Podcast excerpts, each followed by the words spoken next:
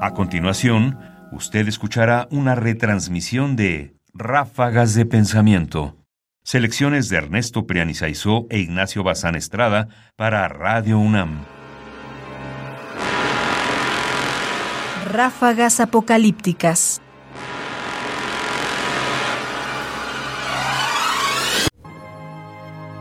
Una de cometas. Salió pues nuestro cometa de estas jornadas con el año, y por darnos bueno el que entra, entró al hombro izquierdo de Perseo, bañado en la Vía Láctea, de donde no salió, por haber fallecido allí, que para llegar hubo de ser en hombros.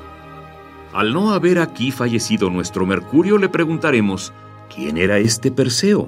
¿Cuáles esos hombros? ¿Qué atlante el que le sustentó, en cuyos hombros puso el inmaculado misterio?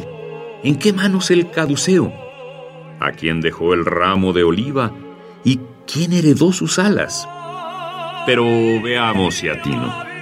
Preciosísimas alhajas y joyas son las de nuestro fallecido, y así debemos darles dueños convenientes que parezcan heredadas. Las alas talares de los pies son nacidas a la fama, para que diligente las imite.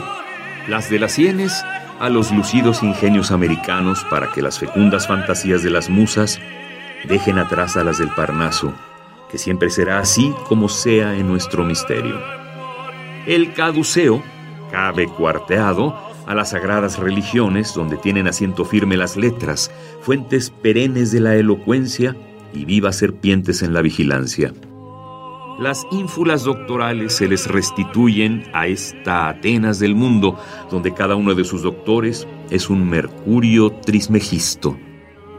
El ramo de oliva resta, de inestimable valor y precio por pacífico, y así como reliquia se reparte a los príncipes, gobernadores, comunidades, cabildos y a la república toda, a poco cabe y menos si no se guarda. Las piedras del acervo de Mercurio tocan a todo juez, príncipe y prelado para repartir los premios debidamente y castigar culpas y delitos. Eran unas blancas y otras negras para votar los pleitos. De estos no hemos hecho mención, porque para votar a María y a su pureza, como está votada en esta Real Academia, no tiene voto lo negro, pues no habiendo culpa original, los cálculos de este acervo han de ser sol, luna, estrellas y cometas. Con el espíritu, Madre de Dios. Discurso etereológico. Fray Diego Rodríguez. Me preparé esa semana y prediqué. Ese domingo voy a mi iglesia. Ok, una de cometas. Lo que acabamos de escuchar es un fragmento de un texto novohispano escrito en México en 1652 por un profesor universitario y fraile mercedario llamado Fray Diego Rodríguez. El texto, como escucharon, es el discurso etereológico. Y en la parte final de este discurso etereológico, lo que hace Fray Diego Rodríguez es tratar de interpretar cuál era el mensaje y cuál era el sentido que portaba consigo un cometa que cruzó justamente en diciembre de 1652 por tierras mexicanas. El mensaje, tal y como lo entiende, es un mensaje en el que, en realidad, el cometa viene a mostrar que tanto las regiones en que vivimos como los universitarios de entonces deberían ser exaltados. Y al mismo tiempo, por supuesto, mostrarnos, es lo que dice al final, en votar a María, en aceptar que la reina de los cielos de México debería de ser la Inmaculada Concepción.